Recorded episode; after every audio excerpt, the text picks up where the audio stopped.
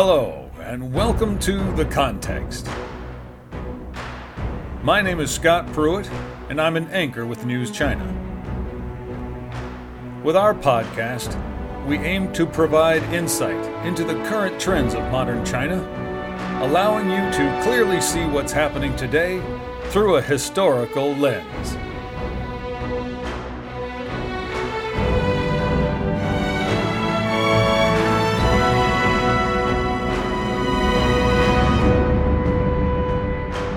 Today we're going to talk about a traditional Chinese painting of the Northern Song dynasty from more than 1,000 years ago. Done by an unknown painter and circulated primarily among family members, the portraiture has miraculously stood the test of time and harvested the imprints of a who's who of historical figures.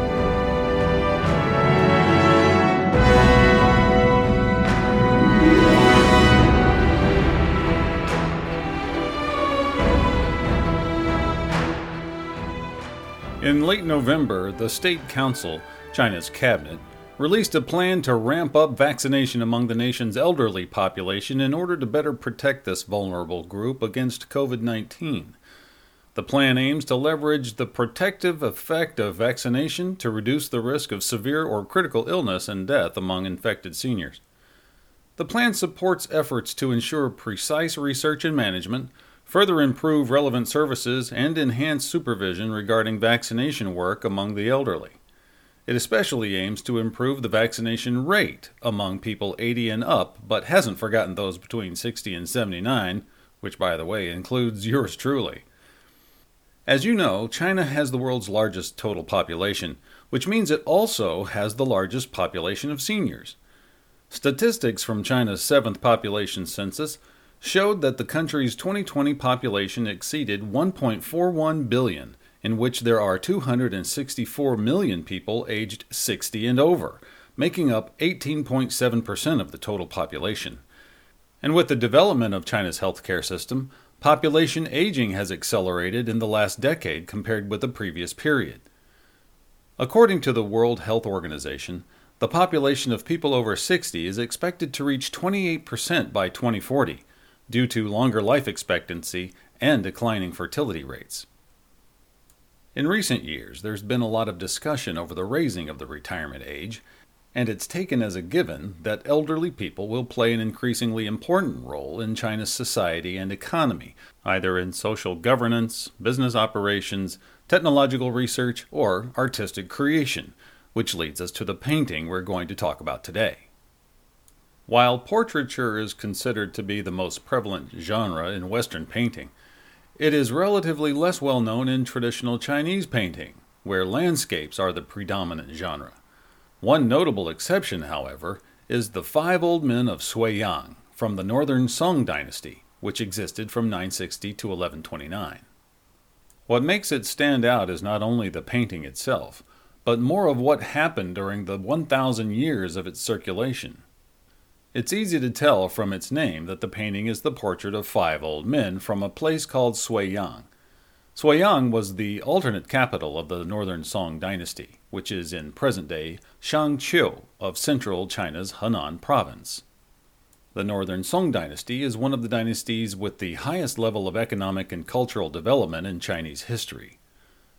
The five old men are five retired senior officials including the 94 year old Bi Shichang, 90 year old Wang Huan, 88 year old Zhu Guan, 87 year old Feng Ping, and 80 year old Du Yan. All of them used to hold minister level positions, and one was even prime minister. They led a comfortable life of retirement in Suiyang, composing and chanting poems together. Their portrait was made by an unknown painter on a scroll in the year 1056. Qian Mingyi, one of Du Yan's proteges, later wrote a preface for the painting to describe the leisurely and contented ambiance of the five old men's gathering. The preface and the painting complemented each other, adding to its artistic value. It's just unfortunate that Qian didn't record the name of that painter. Despite the painter's anonymity, his painting skills are exceptional. The sensitive delineations of the features in contrast to the thick shaded brush lines of the garments reflect the conventions of official portraiture. Each portrait shows considerable attention to facial details, and the figures were depicted in a formal standing pose, indicative of each man's virtue. The Five Old Men of Suiyang stands as a wonder of traditional Chinese portrait painting for at least three distinctive features.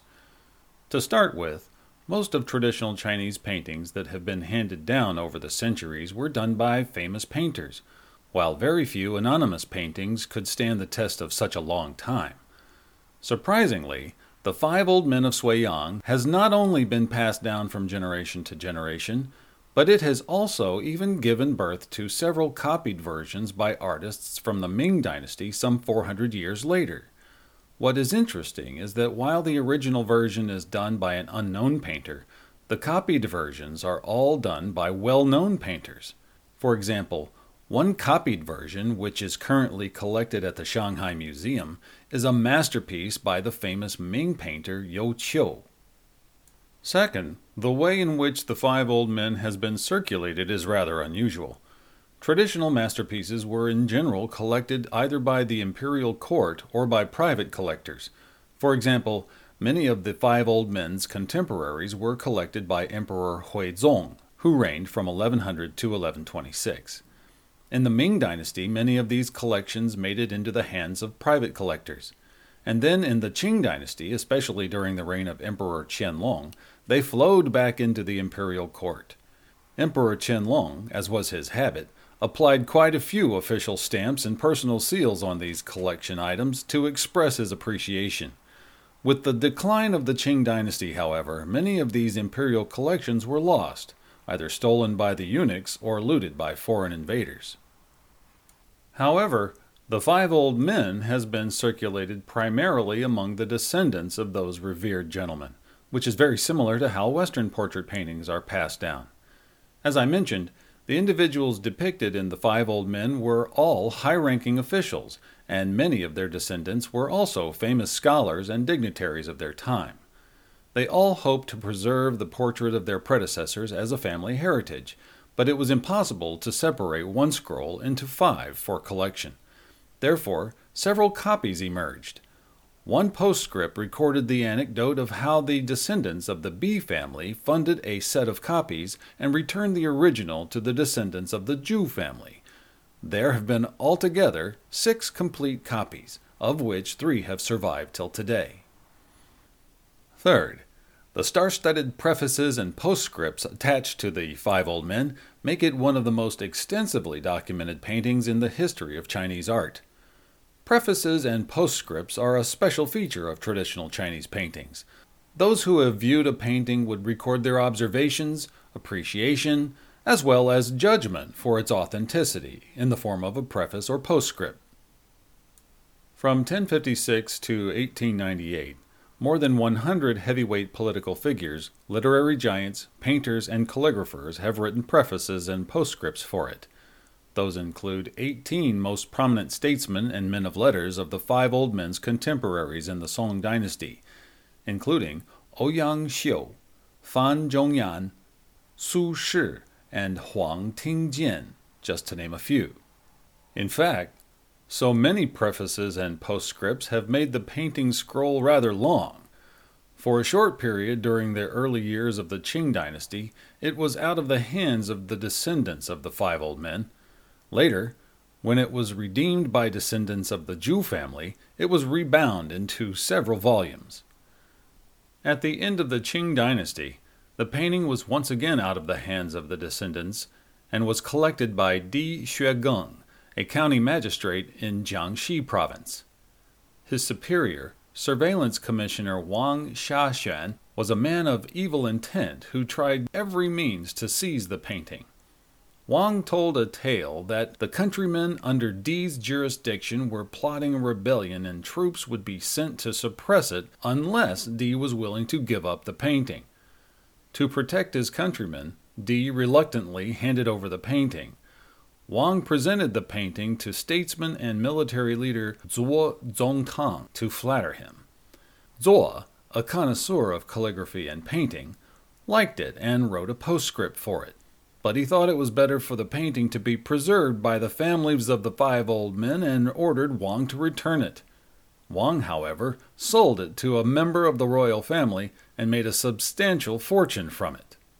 After the death of that royal family member, the painting was lost into the antiques market. Later, the painting was split into three parts by antique dealers and sold to galleries in the United States. Among them, the portrait of Bi Shichang and some of the preface and postscript volumes are preserved at the Metropolitan Museum in New York. The portraits of Zhu Guan and Du Yan are collected at the Yale University Art Gallery, while those of Wang Huan and Feng Ping were collected at the Freer Gallery of Art in Washington, D.C. Fortunately, some volumes of prefaces and postscripts were left in China and collected by a businessman named Sun Yufeng. In 1964, to commemorate the successful explosion of China's first atomic bomb, Sun donated more than 40 paintings and calligraphies to the Shanghai Museum, including the remaining parts of The Five Old Men. Although it is difficult for the Five Old Men of Suiyang to reunite in China, the stories imbued in its prefaces and postscripts, as well as the traditional values as represented by the strong family ties reflected in its inheritance over the centuries, have been and will be passed down over generations.